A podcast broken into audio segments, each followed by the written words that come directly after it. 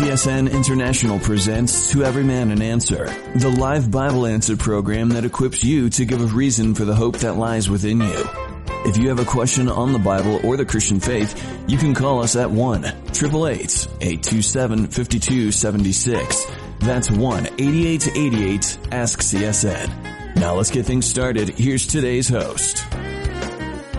Well, hello there, everybody, and welcome to today's program of To Every Man an Answer, where we take your Bible questions, questions about the Christian faith, what we believe, and why we believe it. My name is John Randall, and I'm the pastor at Calvary South OC, located in San Clemente, California. And joining me today is my friend and colleague, Pastor Scott Parker from Calvary Chapel Festus, located in Festus, Missouri. And Pastor Scott is one of the featured speakers here on CSN with his radio broadcast, A Word for the Church. Scott, so great to see you again, brother. Miss seeing you, and it's great to be able to work with you today.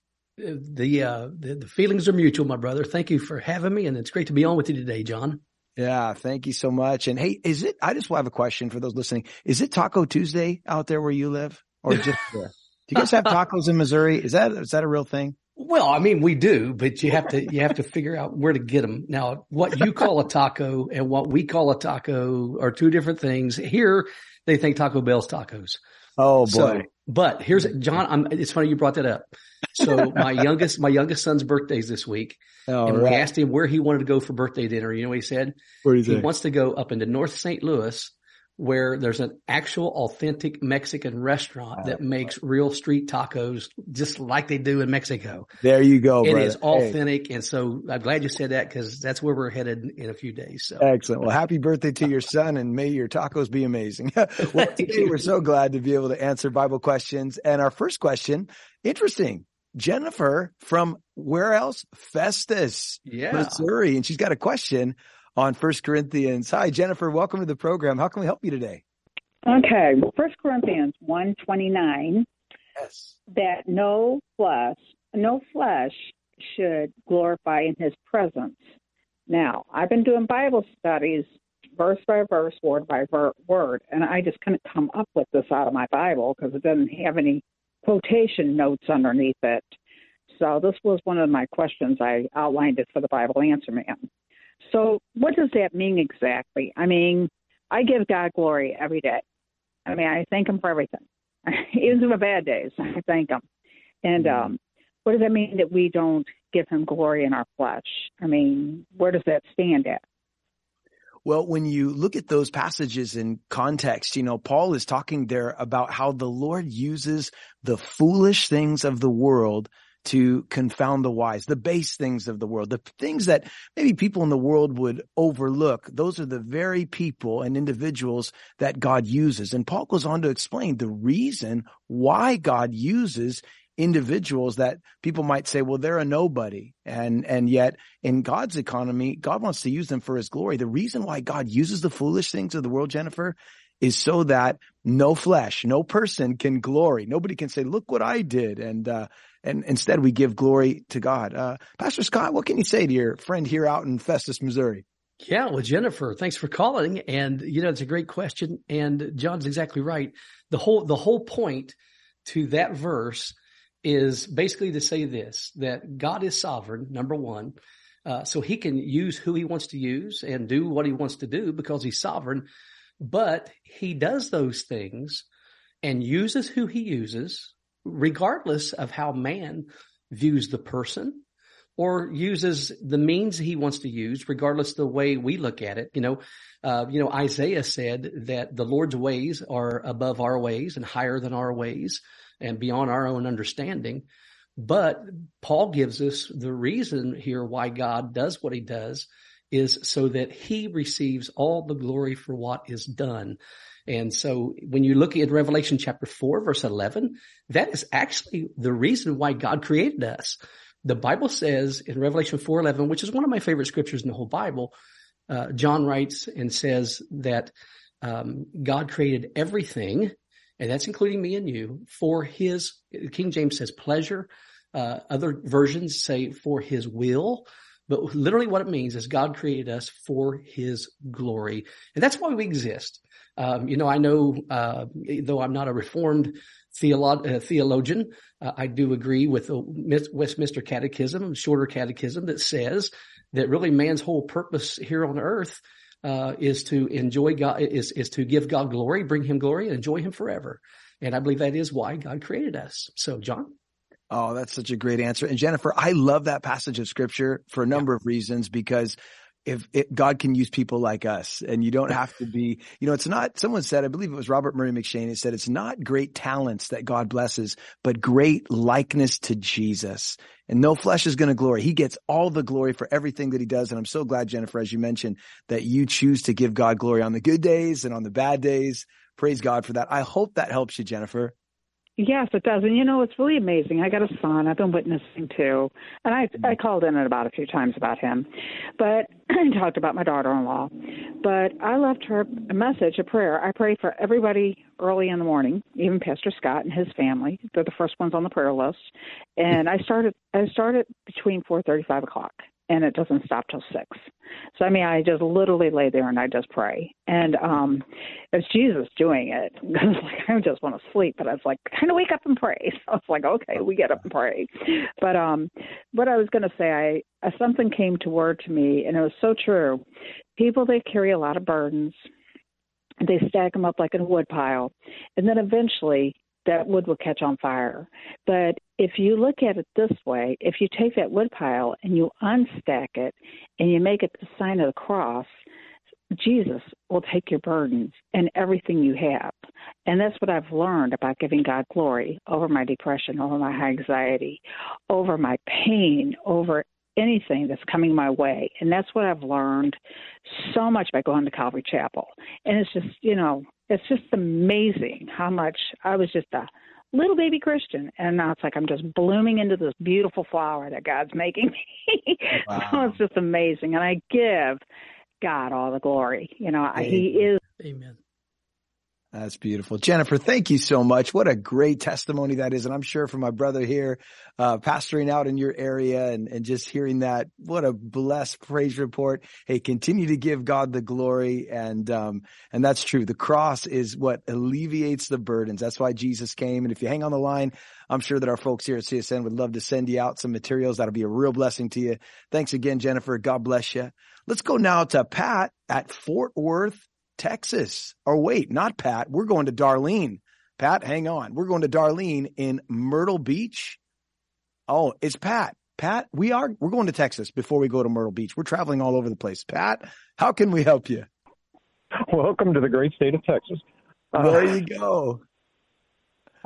Yeah, my question is in Second Chronicles 5:8. It says they're talking about bringing the Ark of the Covenant into the Holy of Holies, and the way it describes the cherubim wings covering the Ark, it almost sounds like they are actively moving their wings. The two huge gold statues are actively moving. And I went through the concordance, and it looks like the words used are the word that's normally used for actively covering and doing things, not just standing there putting it under a covering, but like something's been moved over it. All right. Well, that's a really interesting insight that you were drawing from there. You know, let me just say that, first of all, the Ark of the Covenant was to be a representation of the throne of God on the earth. And when Moses was instructed to build the tabernacle of all the pieces of furniture that he was to build, the Ark of the Covenant was the most significant, and it was placed in the holiest of all places. And God gave Moses specific instructions as to how this particular piece of furniture was to be built. Inside of the Ark, we know there was the Ten Commandments, there was some manna, there was also the rod of Aaron that budded, and on top of the Ark, well, it was the mercy seat. Now, the significance of the cherubim around the Ark of the Covenant, Pastor Scott, what would you say to that? Well, what you see is when you look at both the tabernacle and the temple that was built, they follow the same general pattern. And so what's interesting is the Ark of the Covenant itself is literally a physical picture of the throne of God in heaven. It's a physical representation of the throne of God in heaven. The Holy of Holies is a physical representation of the throne room of God in heaven, of which we actually see in the book of Revelation in chapters 4 and 5. Now, what's interesting is, you know, the writer of Hebrews talks about this, and what he tells us is that the tabernacle and the temple later, but the tabernacle was actually created and made. Moses received from God instructions to make all these things according to the pattern which God had showed him. So God actually gave him blueprints, actually gave him a pattern. I believe that pattern was the very presence of God. And when Moses then was instructed to put that, to metal and wood, and skins, it came up being the tabernacle that we had, which the temple was made after that same general pattern. So the Lord gave him all of the instructions of how to make it, but it tells us that the pattern was the throne room in heaven. It was where God dwelt. And we know that when we look at the book of Revelation, chapter 4 and 5, we look at, Ezekiel says a lot about this as well in the early chapters of Ezekiel, about how around the presence of God, which the mercy seat was a representation of the throne of God, around God's throne are angels, and there are cherubim, and there's the four living creatures, which seem to be some class of cherubim, and there's angels all around. And so that's why you have on the veil before you came into the Holy of Holies, you had the artwork, embroidery of cherubim on there. And then you had the cherub over the mercy seat. Now, what is very interesting is when you go back and you look at Ezekiel 28, Isaiah 14, it actually tells us that Satan himself, Lucifer, he was known by then, was the cherub that actually covered. And what that most likely refers to is at one place, the devil himself, Lucifer, as he was known then, which means son of the morning, he actually had this position where he was like one of those cherub that covered that you see in the tabernacle and the temple, that he was an angel, was a cherubim that was above the throne of God. And some say that because of his makeup that we read about, in Ezekiel and Isaiah, that he was the worship leader of he was leading all the other angels in worship in heaven.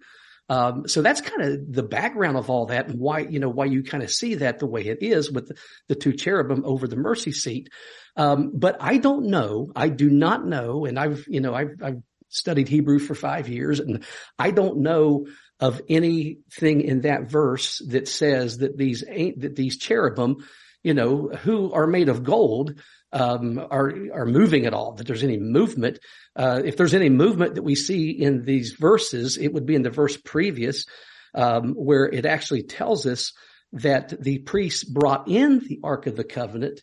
So they were moving the Ark of the Covenant into the Holy of Holies, which the cherubim would have been on the Ark of the Covenant. That's the only movement you see would be in verse 7, but them actually having their wings spread over the mercy seat. It's not that they spread them over, but those cherubim were created and were fashioned and made as if their wings are over the mercy seat. So that's what we see there. John? Right. Thank you so much, Pat. I hope that helps you. I don't think the wings were moving on the actual Ark of the Covenant, but the angels that are in heaven, their wings are moving for sure. The Bible says with one they flew. Isaiah, this whole thing as Pastor Scott alluded to, they're moving and they go where the Lord sends them. But that statue was to be that representation of the angels that are around the throne of God. I hope that helps you. Does that help you, Pat?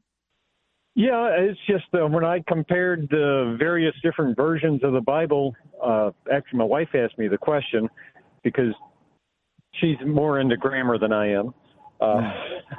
I read through the various different translations and versions of the Bible, and they all read, and I don't have it right in front of me because I'm driving, but it read like, and the cherubim spread their wings over the Ark of the Covenant as if they were actually moving. Now, obviously, God can make anything move that he wants to, so it wouldn't surprise me. It's just I'd never read it that way myself. Right. And even looking at the verb that is used, I'm looking at the Hebrew word there. It does say spread forth, but it doesn't imply that that it's moving. They're just in place. They're created in such a way that the wings are spreading out over the ark. Not they're actually moving, but they're spreading out. And so, Pat, I hope that helps you. God bless you out there in Fort Worth, United States of Texas out there. And man, stick on the line. We'll send you out some stuff. And thanks again for listening today. And God bless you, brother. Listen, folks, if you're listening today, I want to encourage you, if you have any questions, call 888-ASK-CSN. That's 888-ASK-CSN. We got Scott Parker here, and love to take your questions. Right now, we're going to go out to Darlene. Thank you for being patient out there in Myrtle Beach, South Carolina. By the way, before we get to your question, are there any waves in Myrtle Beach? I'm just curious. Yes, there are. Are there? Do people surf in Myrtle Beach? Yes, my son surfs, but he's so tall he has to have a longboard because the waves are not very tall. Yeah. Well, that's all right. Thank you for answering my question. Let's get to yours.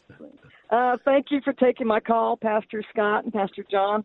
I just want to say before I start, I work in a car lot, in a used car lot, and I want you to know that when the cars come out, I turn every radio station to CSN. All right. No matter what Great time job. Of day it is. Yes. So that was not my question. But anyway, so where Jesus is walking and the woman wants to be healed, and she just thinks to herself, I know if I just touch the hem of his garment, I'll be healed. So she touches him, touches the garment, and Jesus says, who touched me? I felt my power go out from me. My question is, why would he ask that? What was the purpose of that question? If he really knew who that was, you know, he knows who it was that touched him. Why did he ask that, and to whom was he asking the question?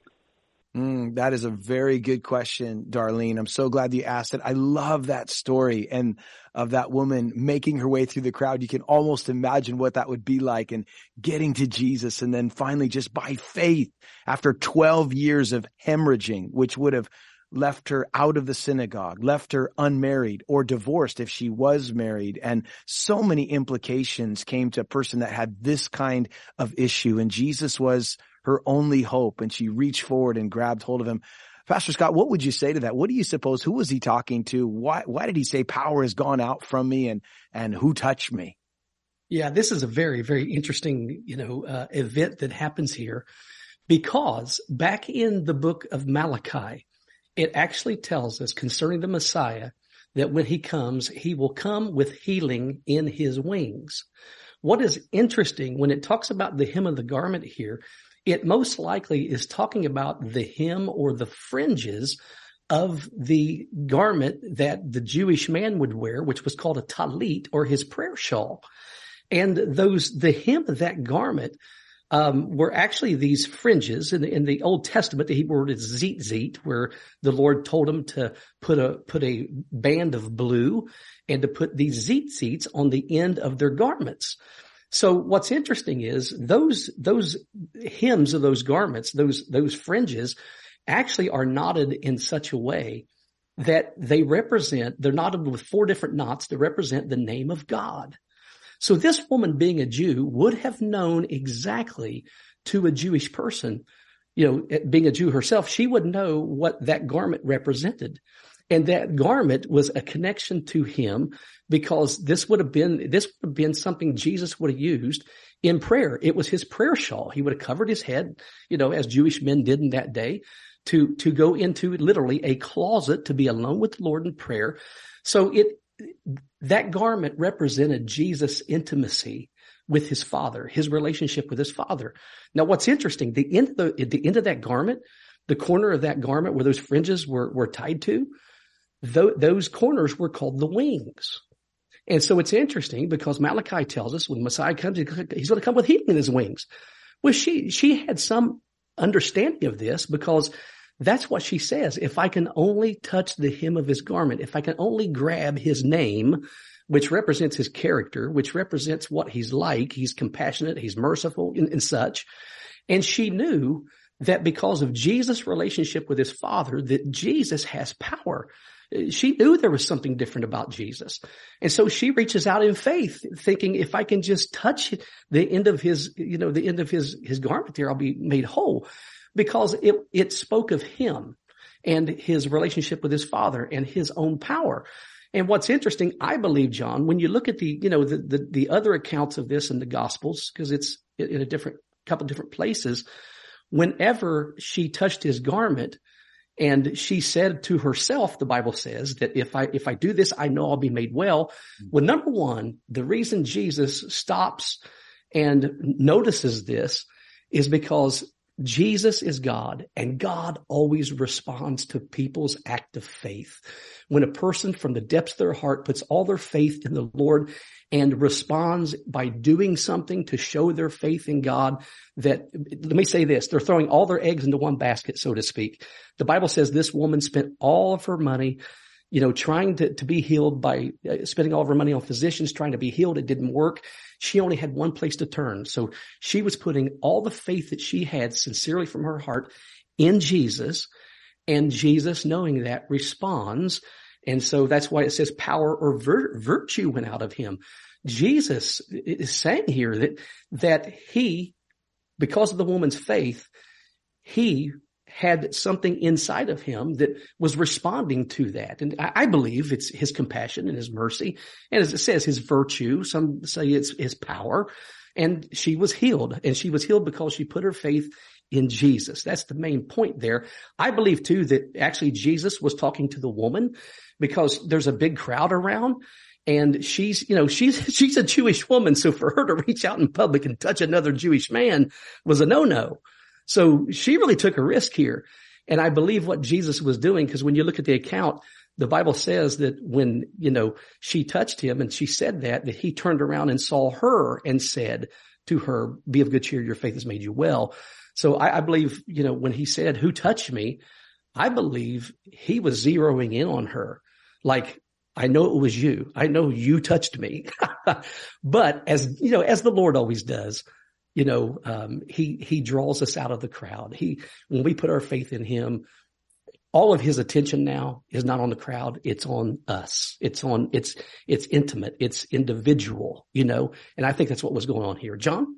I hope that helps you, Darlene. Love that story. Love how we just reach out and the Lord meets us right where we are, no matter what our issue is. I love that. Darlene, does that help you? Yes, it does. So basically what you're saying is he already knew it was her and knew what she wanted. He just said, who touched me, to maybe solidify the fact that he was looking at her. So he knew what she already wanted, right? Yeah, he was recognizing her. She reached out to him in faith, and he responded to her by noticing her, calling her out and saying, hey, you're well. You know, it's kind of like this. Do you remember when Adam was in the garden, when he and Eve they were hiding behind the trees, right? And because they had sinned against God, God came into the garden and God said, Adam, where are you? Well, God didn't say that to Adam because he didn't know where he was at. God said that to Adam in order to draw Adam out from behind the trees and to come to him and to confess his sin and to get things right. So it's kind of the same principle, if you want to say. That's what he was doing with her. It was more of drawing her out from the crowd, letting her know, listen, I know all your faith is in me, because I felt virtue go out of me when you touched me. And so he's now responding to her faith. And that's what God does. God, you know, and why he does this, I don't know, but he does choose to respond to us by answering our prayers and by moving on our behalf when we respond or when we come to him in faith. So, John. Oh, I love that. You know, thanks again, Darlene, for calling there from Myrtle Beach, and tell your son to get out and catch a few for us. Pray for us well. You know, pray for surf, we say out here. Hey, if you stay on the line, we'd love to send you out some materials. And again, so appreciate your call today and your question. You know, Scott, before we go to the next caller, I just want to say, you know, I love that section of scripture because, you know, the Lord, no matter what the issue is, no matter what we're going through, no matter what our listeners here may be listening today are wondering, can the Lord minister to me? And he just asks, just take a step of faith, just reach out. If you just reach out and it's almost like that in prayer, the touching of his garment, Lord, I believe you, just that step of faith, right? And how the Lord is so compassionate and he draws our faith out and he meets us where we are. I love that. So, and John, I liked your pun you just made. You said, whatever issue you have, come to him in faith. And she had one. And God healed her. Man, yes. Praise the Lord. And he heals us. Well, we're getting close here, Pastor Scott, to a break. We're just a couple minutes out, but we're going to go to April real quickly, and then I'm sure we'll get through this, but April, they're in Bakersfield. Hey, Bakersfield, California. How can we help you? Hi, Pastor.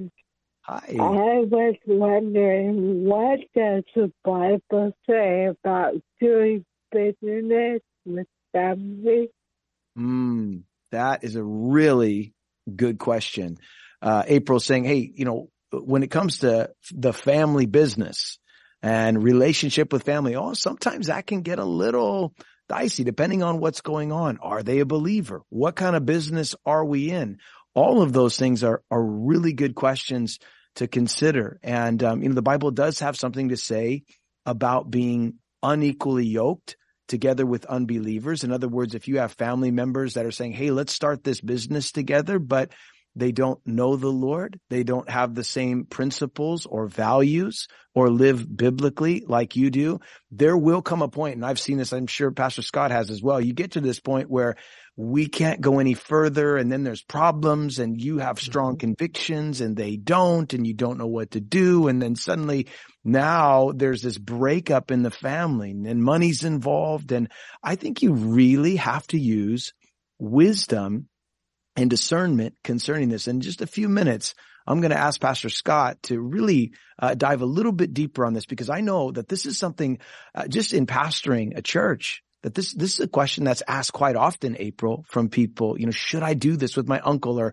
my mom really wants me to get involved in this, but she's not a believer. Is this the right move for me? Should I make that connection and partnership? And so listen, if you stick around, Pastor Scott, when we come back, he's going to drill down on this particular question. And so we'll be right back after this break. God bless you.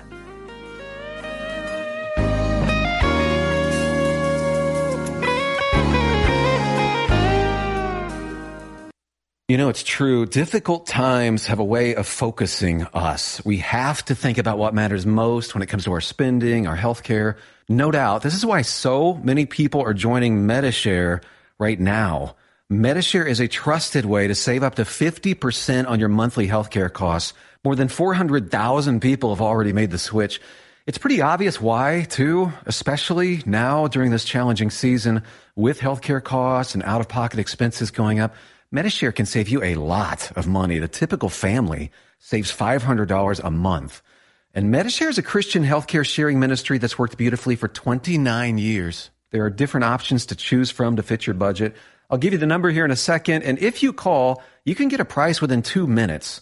Maybe now is the perfect time to make the switch and start saving. Here you go. Call 855-91-BIBLE. That's 855-91-BIBLE. 855-91-BIBLE. Tragically, every minute, unborn babies' futures are sucked out of existence. But amid the darkness, there is a light that shines. Preborn introduces mothers considering abortion to their unborn babies through ultrasound. Once she hears that heartbeat and sees the precious life, the majority of the time, she will choose life. I got to hear how strong her heartbeat was. I was like, I felt like she was supposed to be here. And it didn't matter what anybody else told me. And all that mattered was that I was blessed with the ability to carry life inside of my body. And that baby was supposed to be here for something. And that was all that mattered.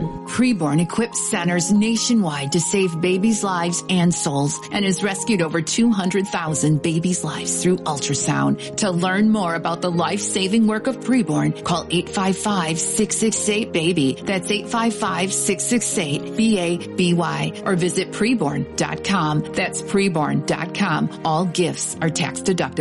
Your love can save a life.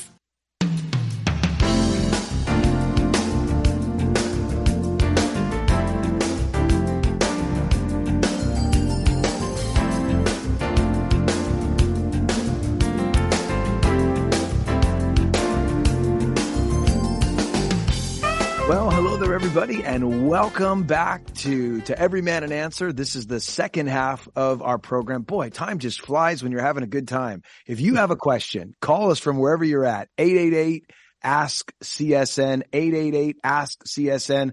I'm your host, John Randall, filling in for Pastor Mike Kessler today.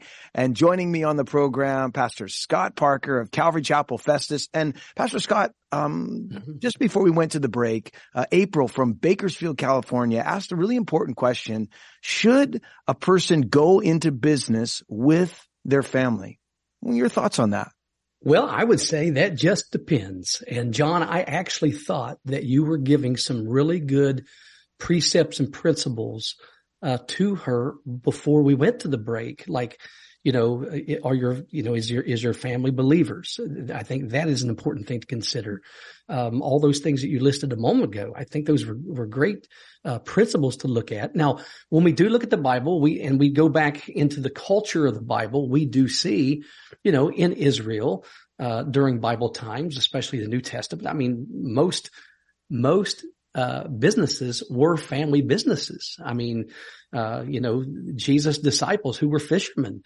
You have James and John fishing with their father Zebedee, you know. I mean, that's the way the culture was structured, where, you know, it was one rabbi said that if a man doesn't teach his son a trade, then he only teaches him how to be a thief.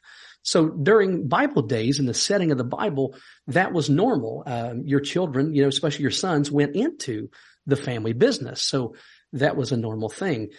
Today, that is really not our culture so much.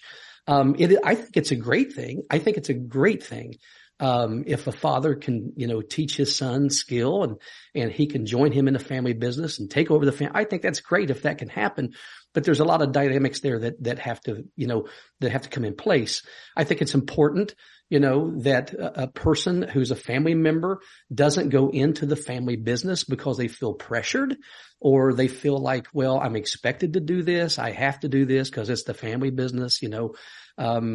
Maybe their personality may not be set to do the business that their family has. So that might be a reason that maybe God's gifted them and just made them in a different way to do something different.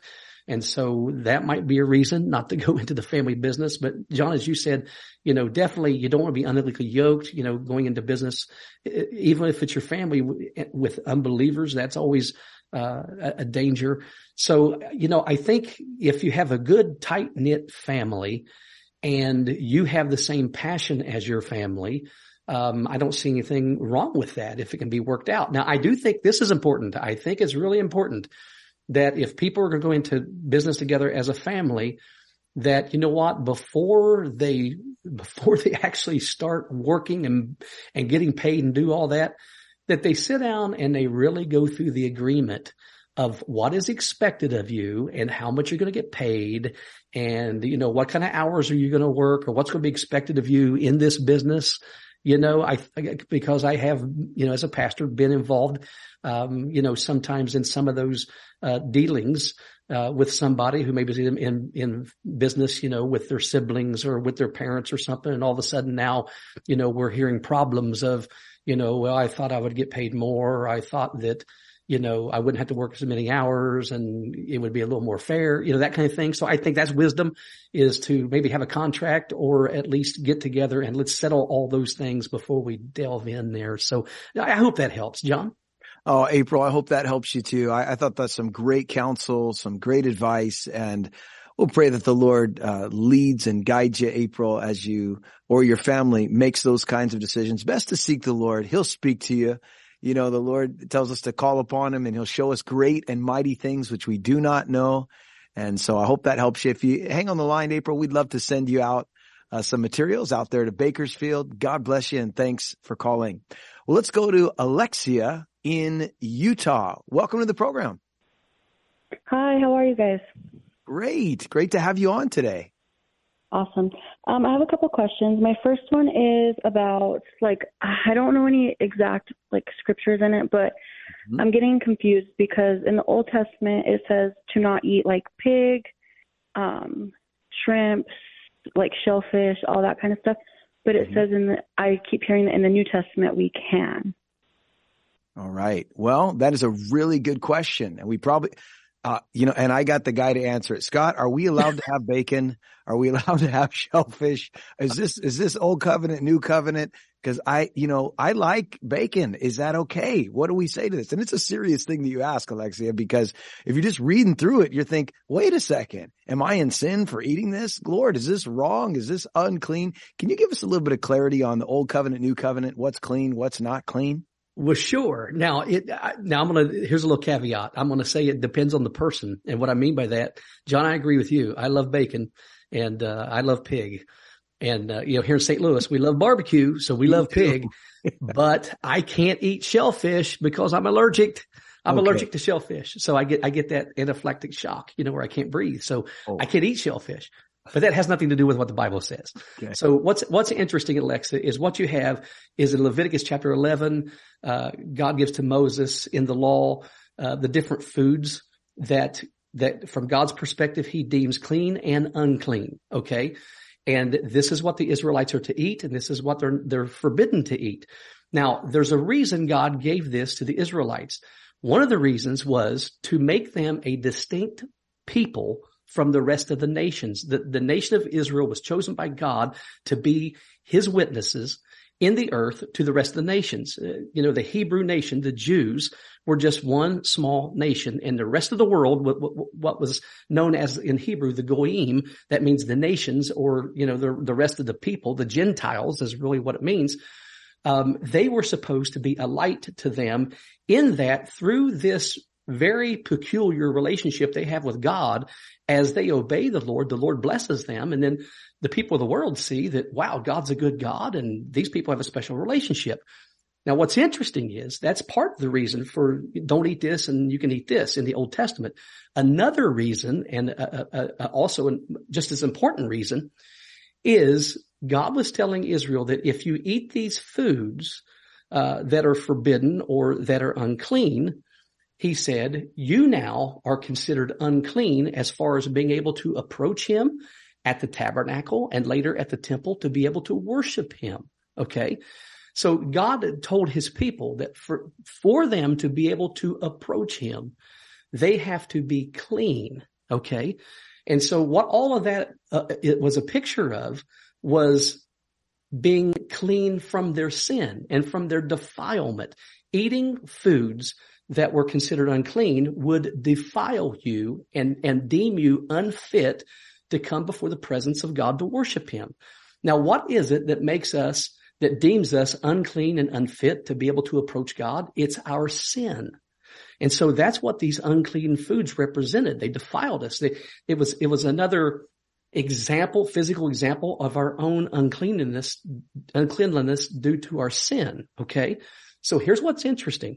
What's interesting is in the Old Testament, in the Old Covenant, in the law, there were three different categories of laws. There were the moral laws, which apply to all people at all time. There were the civil laws, which applied to Israel as they lived in the land. Like here in America, we have laws in America that govern us. That's what the civil laws of the Old Testament were. And then you had what was called the ceremonial laws. And under the ceremonial laws were these laws concerning what food was clean and unclean. So if you ate something unclean, it defiled you and you were now considered unfit or unable or ceremonially unclean to come to the temple to worship. Okay. That's what that's about in the Old Testament. But all of that is changed in the New Testament. And why is all that changed in the New Testament? Because all that was a picture of our own sin. So Jesus came and he died for our sins. So now when it comes to us approaching God, whether it's through prayer, whether it's coming to church to worship him with the rest of the believers, whether it's, just us having communion and fellowship with God, we are able to do that. And it's not based on what we eat or what we don't eat. It's not based on, are you a vegetarian or do you not eat shellfish? Has nothing to do with it. Why? Because it's the blood of Jesus Christ that cleanses us of all of our sins, from all of our defilement that sin causes, and makes us clean and fit to come before the throne of God. The writer of Hebrews goes through great lengths to tell us that what the sacrifices were in the Old Testament that covered the sin, covered and made an atonement for sins of people in the Old Testament. The blood of Jesus Christ does now and even much more, because it only took him one time to make one sacrifice to make us clean and to make us fit to come to God. Okay. Now there is more to be said about when you come to the New Testament. Jesus said this. Jesus said, it's not what goes into a man that defiles him. In fact, Jesus said, whatever a man eats or drinks, his body, it's eliminated through his body, through his digestive system, and it's gone. So Jesus said, you're not defiled and considered unclean before God because of what you eat and drink. But he says that it's the defilement comes from our own hearts, the sin that's in our hearts. But Jesus, when he forgives us of our sins, cleanses us with his blood, he gives us a new heart. He gives us a clear conscience where we're not, we don't now have this overwhelming guilt of our sin because of his blood making that atonement for us. Okay. So, I'm going to stop right there because, John, you may have some things you might want to bring in. Well, I think those are just really amazing points, valid points that you made, and really gives a clear picture. But the only thing I would add to that, Alexia, is, during the Old Testament, you have to think about preparing a pig or preparing shellfish. There were certain diseases that were connected. They didn't have refrigeration. Oh, yeah. There were certain animals that would actually carry certain things that would make you sick. And if God told his people not to partake of anything or partake of something in particular, it was because he was protecting them. And so I think you got to think, yes, ceremonially, 100%. Also, just practically, there were certain animals that God knew you don't want to eat that out in the middle of the wilderness because that'll make you sick. It's unclean for you. At the same time, there's a whole list of things they could eat, and some of them are rather interesting, but I hope that helps you, Alexia. Yeah, definitely. Thank you so much. You're so welcome. If you stay on the line, we'd love to send you out some materials just because you're a listener and we're thankful for you. So God bless you out there in Utah. Let's go to Dan, who is in Bend, Oregon. Dan, welcome to the program. Thank you. Just a quick question. You got any idea how the 144,000 were saved? Oh, that's a really good question. How were the 144,000 saved? Maybe, Pastor Scott, why don't we start with who are the 144,000? Because people always ask that question. There's some groups out there that think that they're the 144,000, but the Bible tells us who they are, actually. They're from the tribes of Israel. And not only that, but how did they get saved? Pastor Scott? Yeah, that's a great question. And so what's interesting is when you look at Revelation chapter 7, where this comes from, obviously, these are Jewish people from the nation of Israel, because in verses 4, all the way down to verse 8, it tells us of the different tribes of Israel they came from, and 12,000 came from each tribe, equaling 144,000. So what these are 144,000 Jewish people who have put their faith in Jesus Christ. They believe Jesus is their Messiah. And in response to that, and somehow connected to that, the Bible says that God has actually sealed them as his servants for the time of the tribulation, or at least the big portion of the tribulation. So what's interesting is as you continue to read that chapter, the next thing we see in verse 9 and for the rest of the chapter, it then talks about this group of people, this multitude which no one can number, from all nations, all tribes, people, tongues, standing before the throne and before the Lamb, clothed with white robes with palm branches in their hands, and crying out, salvation belongs to our God who sits on the throne, to the Lamb. So because of that, many Bible scholars believe that the 144,000 Jews that God seals, and why does he seal them? Well, when God sealed him and put his name upon them, on his head, what he's actually doing, he's marking them out as his own. And anytime in the New Testament, in the Greek, the word for seal, anytime you would seal something, you were saying that is your possession. Number one, it belongs to you. And also, a seal was also a mark of ownership, that, this is something that belongs to you. And it was also a mark of protection. People knew not to touch something because it had the seal of the owner on it. And so these people belong to God. Now, how did they actually come to believe in Jesus Christ? Well, it's a great question, really. It's a great question. It tells us, I think part of the answer might be in that whole thing that God sealed them, that somehow, you know, he's the one who worked in their hearts, who showed them that Jesus was their savior. We're going to see that. We're going to see that at the end of the tribulation. Right before Jesus comes again, God's going to take the remnant of Israel and he's going to open their eyes according to Zechariah chapter 12.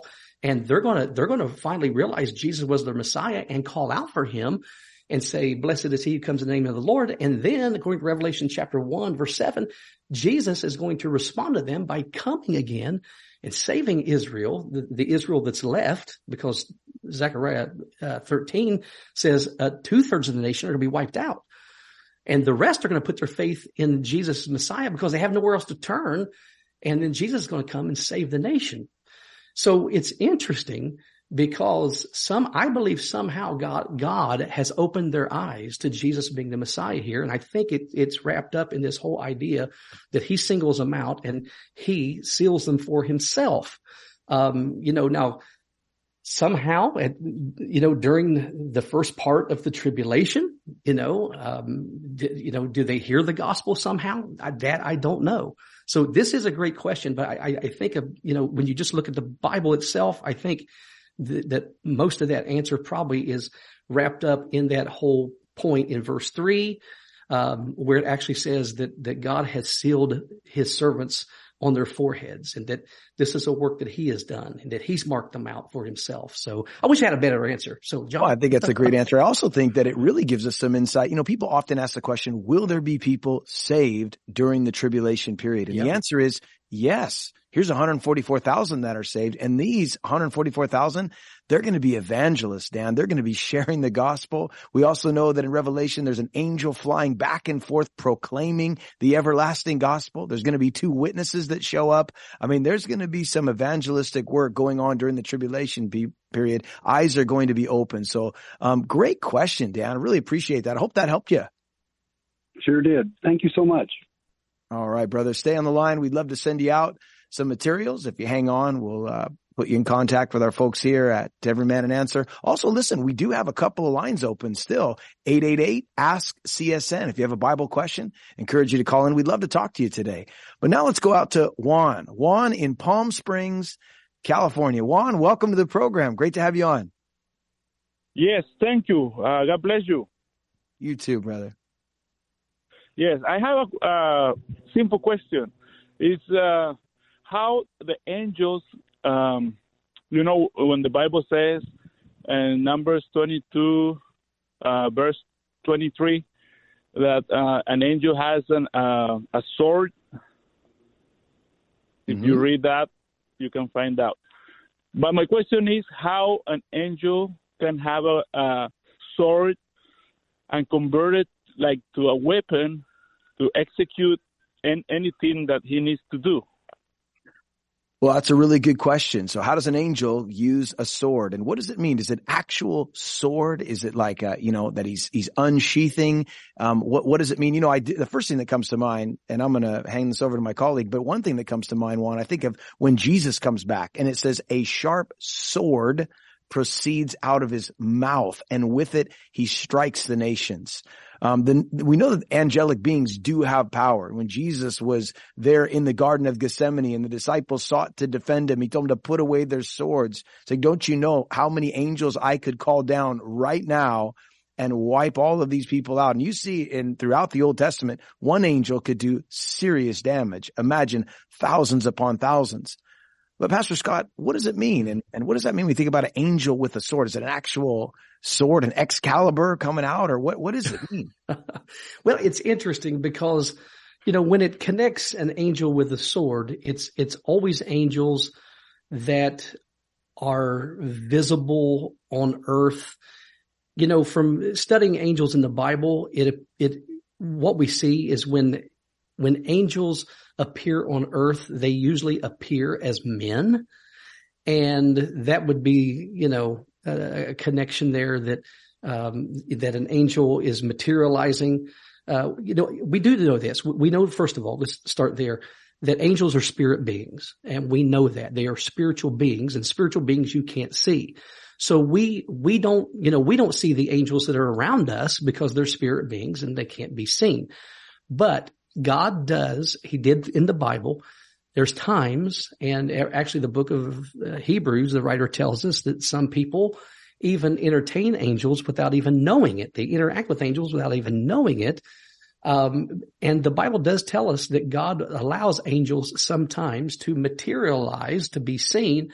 But in the Bible, most of the time when you see them materialize, they appear as men, as human men. That's one thing. What's interesting is the whole idea about them having swords simply speaks of their power, I think. Now, when you do look at different scriptures, and again, we're talking about angels materializing here.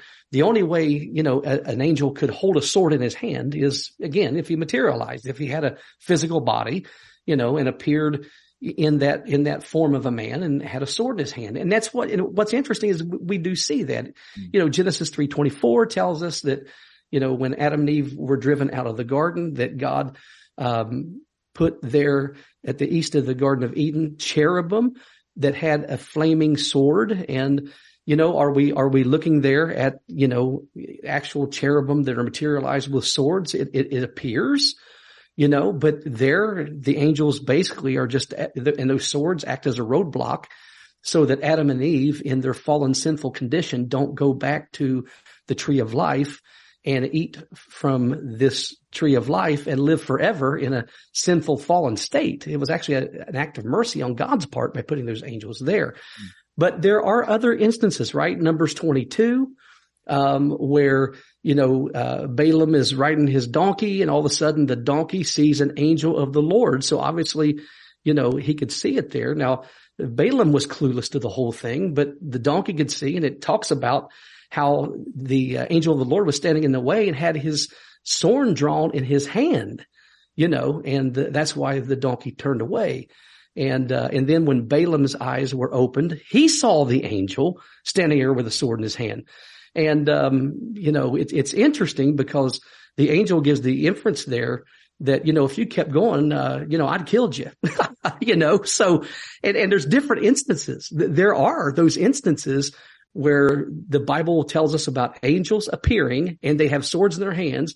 And, in some instances, they're doing battle. They're doing physical battle with people and such. So I think we do have, a construct and a foundation for that in the Bible.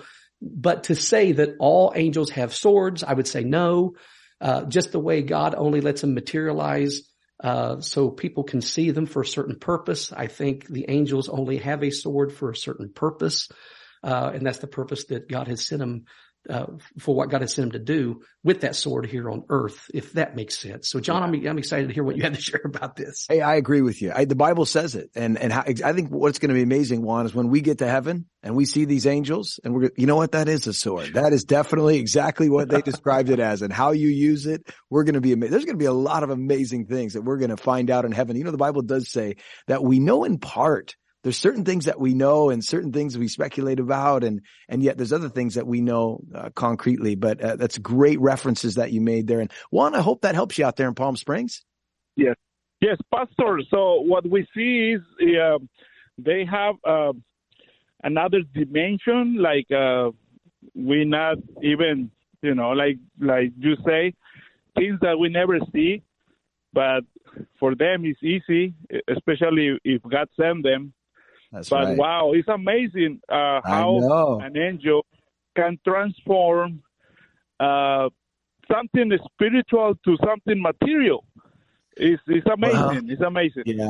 Well, Juan, thank you so much for calling, brother. If you stay on the line, we'd love to send you out some materials, and just really appreciate you calling today out there in Palm Springs, California. And thanks again for calling. Well, we got 1 minute left here, and oh man, if you're still on the line waiting, I'm pretty sure we're going to have to get to you tomorrow, but, we might have to pause for a second. Well, Pamela, Livingston, Montana, real quick. What's your question? So was at a ladies' Bible study, and they were talking about after Christ's return in the millennium that the sea will be destroyed. And I don't recall reading that. I'm wondering if you can enlighten me. That is a great question. Hey, Pastor Scott, 30 seconds. Can you get that out? What's going to happen to the sea? Yeah, the book of Revelation tells us that Revelation 21:22, it tells us that in the new heaven, new earth, that there is no sea, and that's what we read there. So, it's not going to be there. I tell you, for surfers like me, I'm like, Lord, there's got to be something better than that. If you got, Pamela, that's a great question. I think we need to dive a little bit deeper on that, but encourage you. Yeah. It's in Revelation. Look that up and, well, thanks for calling today out there from Montana. Pastor Scott, thank you so much for your time, and I really appreciate getting the opportunity to hang out with you. And everybody, we'll see you next time. God bless you. 357-4226. Or write us, To Every Man an Answer, P.O. Box 391, Twin Falls, Idaho, 83303. That toll-free number is 1-800-357-4226. Subscribe to the free podcast on iTunes by searching for To Every Man an Answer in the iTunes store, or visit us online at csnradio.com/TEMA. To Every Man an Answer is a production of CSN International, the Christian satellite network. The opinions expressed by our guests may or may not be those of CSN International or of this station.